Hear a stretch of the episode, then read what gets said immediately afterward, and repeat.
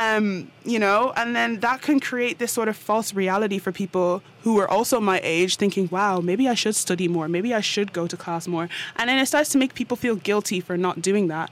Um, not knowing that it was also having an effect on myself as well. Like or maybe was, you were motivating some of them. I mean, mm. that could have worked as well, but as you guys may have taught, like taken it from the last topics, like I don't tend to look at the positives of any of the topics that I talk about. It usually goes down quite a intense and depressing route. And speaking of which, we're going to go straight into what the main topic I want to talk about is, and it's how daydreaming or romanticizing your life in a more scientific way um, actually clinically causes depression and anxiety in almost every single age demographic. Um, there was a study done in San Diego by a psychotherapeutic research center, Lauren Cook and Molly Valinsky. Shout out to those girls. Um, they said that you know daydreaming can be responsible for depression in all age demographics, and the main root of that is something called escapism, which I kind of already touched on in the beginning. It can be something as simple as um, it's exam season, you've realized that you've not studied for a test, and instead of go, you know, it's the night before the exam, and instead of going and trying to cram anything that you can, you just sit in your room and you go, it is what it is. It's not happening to me. This isn't this isn't really happening. This isn't real life. You know, I'll be fine. And then you go into the exam in this pure state of delusion and then it's not until you open the booklet and you're like, yeah, I actually don't know what's going on. Have you all kind of experienced something yeah. like that? Yeah, me too. It's a it's a bit of a sticky one. I'm not gonna lie. Um, like you create this, you have like a t- stressful situation, and that's sort of like a ticking time bomb. And all you can think is, nah, this isn't happening to me. This isn't happening at all. And you know, it. I want to say that sometimes that delusion can help you cope, but I say cope very lightly. You know what I mean? Like, mm-hmm. it's not really a coping mechanism that we should be relying on. And I think um, social media and the whole idea of romanticizing or cr- creating this perfectly curated scenario in your mind without actually, you know, doing the work in your reality, it does cause a reduction in your endorphin production in your brain. Endorphin is like a happy hormone for people who don't know, endorphin and serotonin, they are known to spike joy in in our, you know, brain for a simple way of putting it. And when you you know, I feel like I'm kind of touching on a lot of different things here. So let me try and rein it in and go back to the simple concept of daydreaming and, you know, having a crush, right? Let's just say you're thinking about it like while you're thinking of the scenario of being with your crush and having all of these amazing memories with them, your brain is producing endorphins and serotonin at like a rapid, rapid level, and you can feel sort of like an overwhelming sense of joy. You can feel it in your dreams as well. You know, when you wake up from a really good dream and you're like, oh, damn, like this was all a dream, but like you still sort of feel that rush of happiness when you wake up mm. because those are the hormones still working in your brain. But the problem with daydreaming and constantly having those hormones being stimulated is that your brain sort of creates this unrealistic standard for when those hormones should be released. So when something actually decent or somewhat decent happens in your real life, um, I'll just say like put it on a graph in a way. Like if something semi decent happens in your real life, your endorphins cannot be activated at a sufficient amount because the daydreams created this really high threshold and this sort of standard that your happiness needs to go to before those hormones are released. So it makes us almost sort of dissatisfied with pretty much everything else in our lives. Like something amazing could happen to you, but your brain is almost what kind of word can I use? It's almost kind of immune mm-hmm. to that. Yeah, it's kind of immune to that event in your life because your daydreams are so much better. Like nothing can reach that standard. Yeah. From what you were you were saying, um, one time I was having a conversation with a psychologist friend of mine, mm-hmm. and he said daydreaming is like taking cocaine. Mm, that you yeah. get this one time high, and then you keep chasing that time that one time high mm-hmm. that you never get again. And then if you don't take care, it'll turn you into an addict. We're talking about this because we're saying that in our country they keep voting for people who say a lot of fancy stuff that people should know that it's not true. And he mm. said, because you know the people have always daydream like, oh, we want to be like this place. We want to be like that place. So when somebody comes in and gives them an information, instead of them taking it in the reality form, they're taking it in the form like, okay, this is our guy. This is who is going to get us to where we are. Mm-hmm. And if, if he doesn't get it, then the next guy is like, okay, somebody has to say something more high, Flashy. more like more flashy, and we will go for him. And then it's like a system where they keep chasing that one-time high they've had that they would never get back again. Mm-hmm. It's like you come and add it in, in a way. Exactly, like the delusion from that. Like it's that's literally what I was talking about. You are kind of put in a sense of pure delusion where you create this scenario in your head that the standard cannot be reached to. So you keep chasing that and you know the reality will never live up to that level of delusion that you created in your mind and that's the whole problem with, you know, romanticizing situations.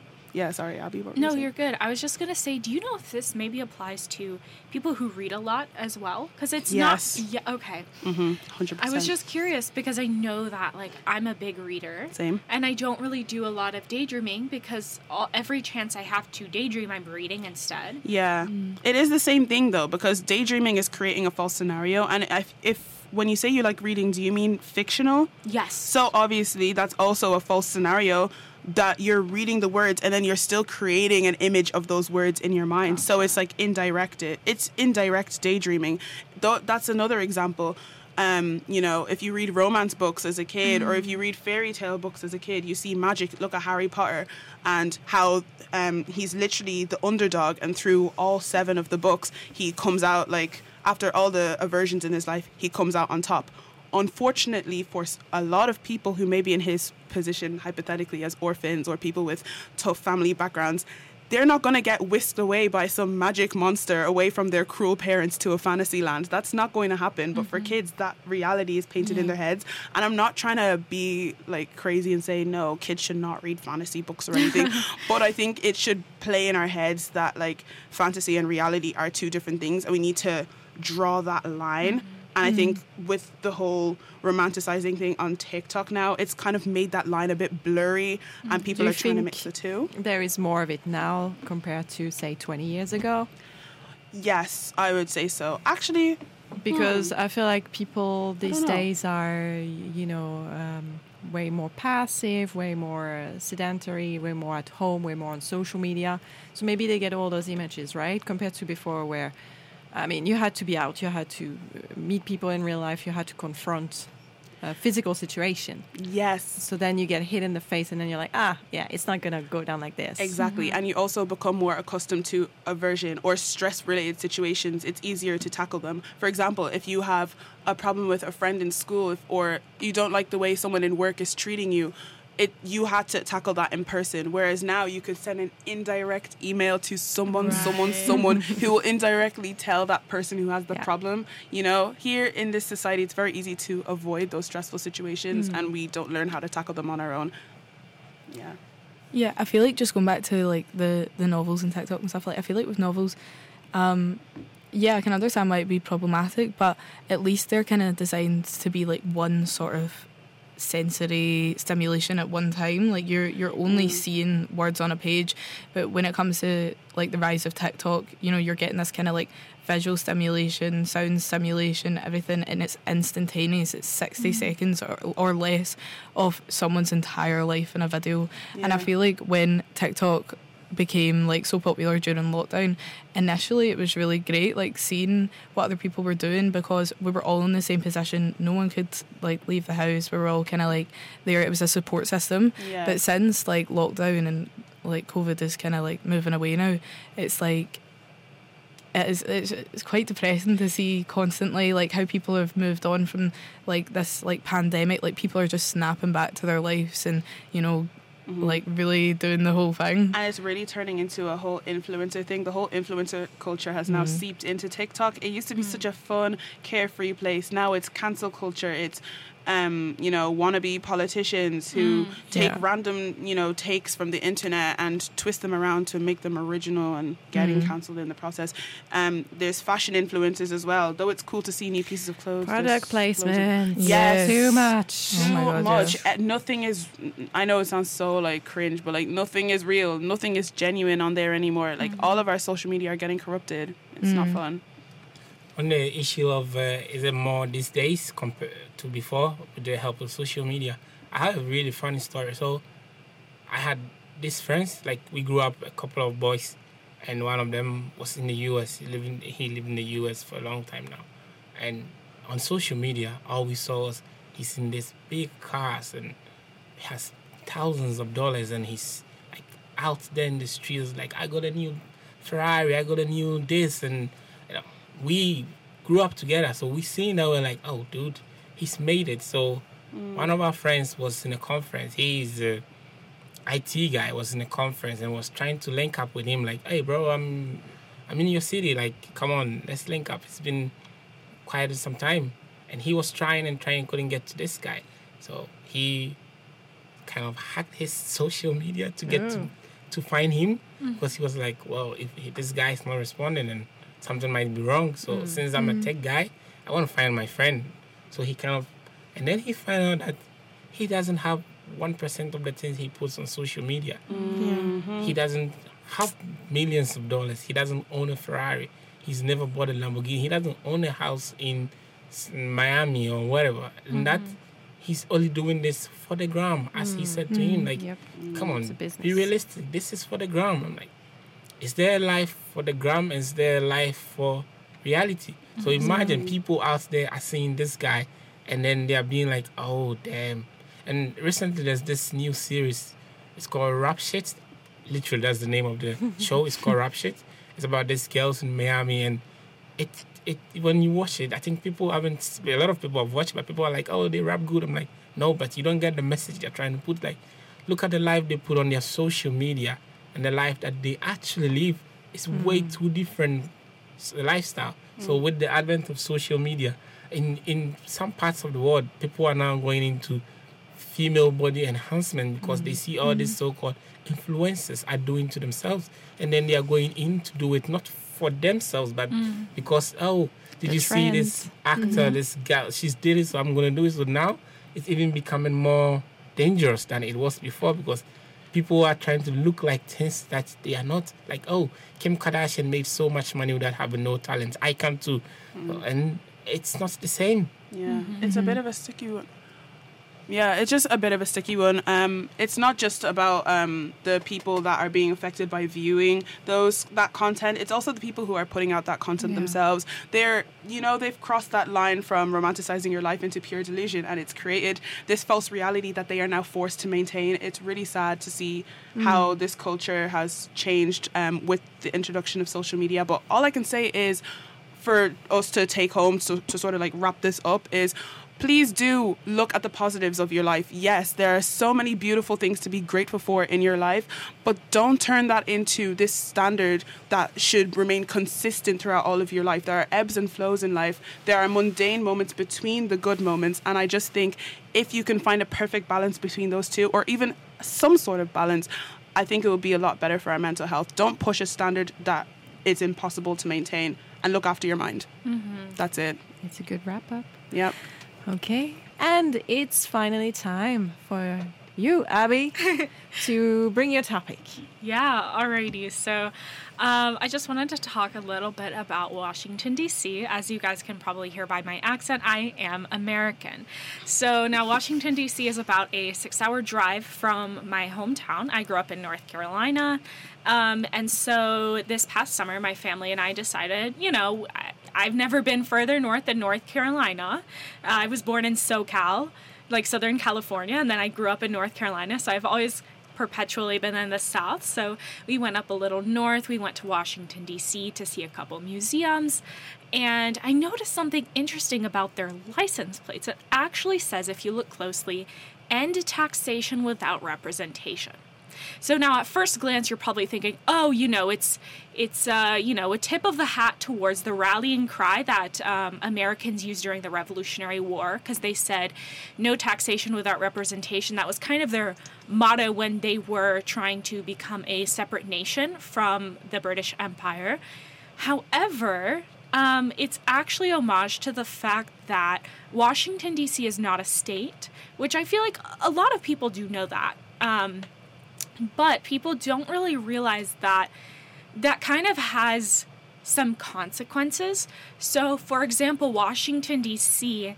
is a state that is mostly minorities. It's actually 62.5% minorities as of, uh, I think, last year. That was the statistic that I found. And so, um, what this means is that they do not have the representation not only within the Senate or the House of Representatives, which are two, which is um, two pieces of you know a branch in the U.S. government, but also they do not have a like state government they're all under the federal government because it's Washington D.C., so it's the capital of the U.S. So they have like the president and you know Congress. Um, they have all of that within Washington D.C., but they do not have a state government, which makes it kind of hard for people to have a say about stuff like infrastructure within DC or schools. Um, and so I find that um, a little bit difficult to process because Washington, D.C. is the capital of the United States, and the United States um, loves to kind of tell other countries, like, oh, you should be very democratic and you should listen to the people and you should do all this and blah, blah, blah, blah, blah. Um, but then the hypocrisy of that is that within their own capital, people do not have a say in federal laws or laws within their own territory because, again, it's not a state. And so, um, I think that's a little frustrating to know that instead of being able to have a say in what's going on within their territory, the federal government's in charge and they're too concerned about what's going on in the 50 states rather than, hmm, what should we do for the people of DC? And I think the idea that they are majority uh, marginalized people makes that even more difficult to process because as if these people haven't already been oppressed for hmm, the birth since the birth of the country you know? Now it's like they're still not getting the representation that they want need and deserve within the government of their own country where they're the ca- they live in the capital of it. Um, and then i also wanted to touch on the fact that uh, so obviously taxes are part of the way I introduce this topic, you know, end mm-hmm. taxation without representation. So people um, who live in Washington, D.C., pay more taxes than people within 12 U.S. states. So it's not as though they're not paying taxes for stuff like infrastructure and schools. It's that they don't have a say over how their own tax money is used. Um, and so I, I think that's a big part of well not not all of the part of why they deserve to be a state but that is a part of it and i think that can be definitely used to combat the idea that well you know being a state costs money it costs money to have this state government and to run things but the people of dc are already paying taxes higher than 12 other US states, so it's not as though they do not have the financial means to become a state. Um, and then another thing that has kind of been discussed is that the people who live within Washington, D.C. are mostly uh, people who are voting blue. They are Democratic, um, majority Democratic in Washington, D.C. And so a lot of the majority red states are kind of protesting the idea of D.C. becoming a state because that means that blue would have majority in places like the House of Representatives and the Senate, which would make it easier to pass democratic bills and legislations, um, which, you know, if I want to put my two cents in, as somebody who votes blue, I would love that. I think that's mm. fantastic. Put him in, you know, put him in the ring. Um, it's it's about time we actually had some progress for us country that calls itself so progressive. Um, but because of the whole idea of like, we have to listen to what people within these states have to say. That's kind of been some of the backlash that the idea of DC statehood has been facing lately. Um, and then I think there's also just a lot of discussion of how would the president be able to be defended if Washington D.C. became a state because um, oh my gosh, I can't remember exactly the details, but like I think like certain parts of the U.S. military cannot be used on like state grounds. And so they're like, okay, well, if the president is living in a place that is a state and not just a district, Sorry, go ahead. No, no, no, no. I'm just listening. Oh, okay. Sorry, I'll I have thought you had question a afterwards, question. Okay. Um, they're wondering, like, well, how can we defend the president properly if we're not able to use full uh, military force? But it's like, why would you need full military force for that? I don't know. Yeah, On go the ahead. issue of the military, Yeah. I think in the U.S. it says that apart from the National Guard, no other U.S. military arm can operate on U.S. soil right. except in D.C. where the Marines can operate. That's why you see them a lot in the White House and other places. Mm-hmm. But apart from the D- uh, D.C., no U.S. kind of forces apart from the National Guard can be on U.S. or operate on U.S. Right, soil right. when there is no war in the U.S. Gotcha. Yeah. Okay, thank you. And so I think that's also a big like issue because it's like, well, we want to be able to protect the people leading the country. Um, and how are we supposed to be able to do that if, like you said, we can't use, you know, people like the Marines? Um, and so I think one of the suggestions that uh, is floating up in the air is the idea that, like, okay, make DC a state, but have places like Capitol Hill be not within the state so that way we can still properly defend you know but then i think it is a little ironic that we're so hmm. worried about the defense of the people leading the country when we quite literally had an insurrection on january 6th But D.C. has a mayor, right? It has its own mayor. i believe so I think so. i'm not sure Muriel something. She's the current mayor okay D.C. right You can quote me on that, but I, uh, yeah, I think right so. But i think there is a difference between like obviously mayor and governor because a governor is like the state legislator or the state you know government whereas the mayor is more of the city. So there's only so much power the mayor has compared to the governor. Um, but yeah. So i just go ahead. Uh, so you say people don't have a say about what's happening. Uh, I mean, are people going to complain? Are they going on the street? What do people do if they are? Do you think people are unhappy, and are they taking action to? yeah things. okay so i'm glad you asked that there actually was a survey taken um, about it i think it was oh my gosh okay i have the statistics but they're not in front of me so I, i'm not going to use any like statistics because i don't want to be incorrect but majority of the people not only within dc wanted statehood but also the majority of people um, in other states like the majority of other states also wanted DC to be granted statehood. Um, however, you know, like I said, pushback from the red majority states has kind of stalled the idea, um, especially with stuff like the filibuster being put in place.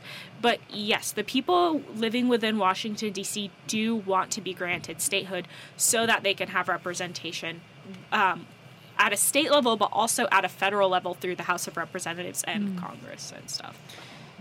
But uh, Albie, uh, since you're an American and you're talking about politics, let me ask you this: Yes. Do you think the U.S. is a democracy? Because given the way you vote, where um, it's it's based on basically how much slaves the state used to own, it's how much power you have in the say of who becomes the president.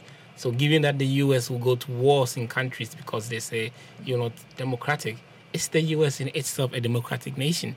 I'm so glad you asked me that. No, absolutely not. What's the Electoral College doing? You know, like I feel like to some extent, okay, yes, we do have voting, but we only have two parties that we're able to vote with, and they're both a little bit extreme. Like there's no in between, there's no multiple parties that we can have um, different opinions in. It's like you either vote red or you vote blue, and if you vote with something else, you're throwing your vote away and not making it count. And to me, that's really frustrating. Additionally, um, I am a blue voter in a red state, which is a little frustrating because when I vote for the presidential election, because of the fact that my state is majority red, the Electoral College gives the entire state to the Red Party when myself, all my friends, the majority of people living within the capital of North Carolina, like the Raleigh Durham area, is majority blue, but all of our votes still count for red because of the Electoral College. And so that is a little frustrating. And I understand that the Electoral College was set in place for a reason. However, that reason was like mm, 300 years ago. And I think the problem with the US is that they take the Constitution in a way that they are unwilling to change it, which is a little frustrating because it is 2022, not 1776. Yeah, it's time to update a little bit. exactly. And like, okay, yes, we've made amendments, but now why are we repealing things? I- Mm, like Roe v. Wade, you know, to get a little extreme.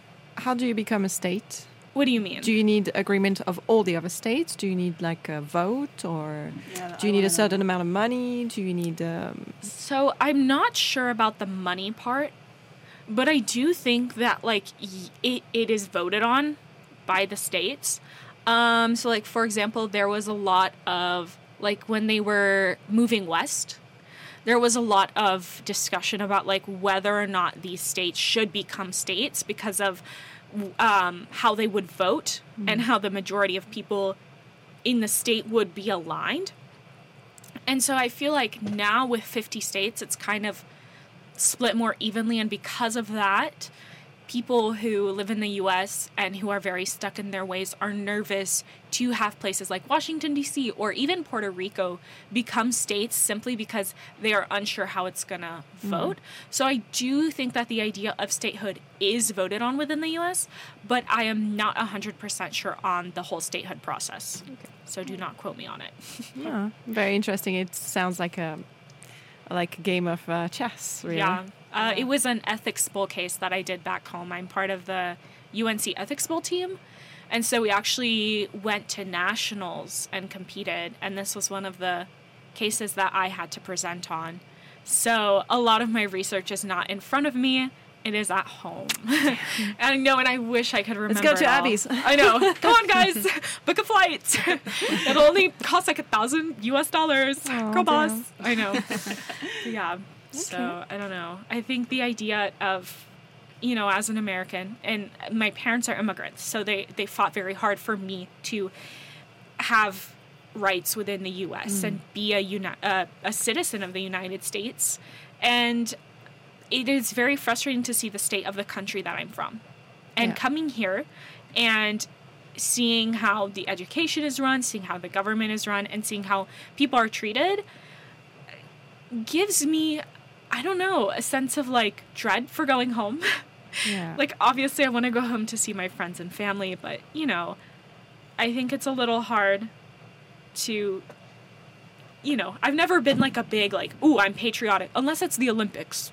Then I'm like, ooh, these colors don't run, baby. the USA, you know, Go only for the Olympics, but like everything else, I'm like, ooh, it's guys. tough. It's not the same reality. I know Um, exactly. Speaking of daydreaming, you know, yeah. It all connects. Yeah, all a lot of these Americans are like, "Oh, best country in the world." I'm like, "Who told you that?"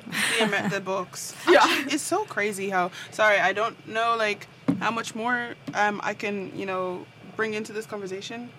Yeah, but I just want to say like it's crazy how the history books and stuff like that like in every single country are still low key kind of censored. Like I was talking about it with my dad the other day mm-hmm. about Cameroonian history. If anyone is interested, I'm ethnically Cameroonian, and he said that they didn't learn a single thing about Cameroonian history, only about the British and about the French because it's based on the Bro. colonies that were taken over. My dad only found out most about the history of our country when he left. Mm. So yeah, I just find that kind of crazy. Yeah. That's all I want to say. We definitely struggle with textbook censorship in the U.S. I will say mm. that, crazy. especially if you live in like Mississippi. You gotta travel to figure out the truth, right? So true, so true.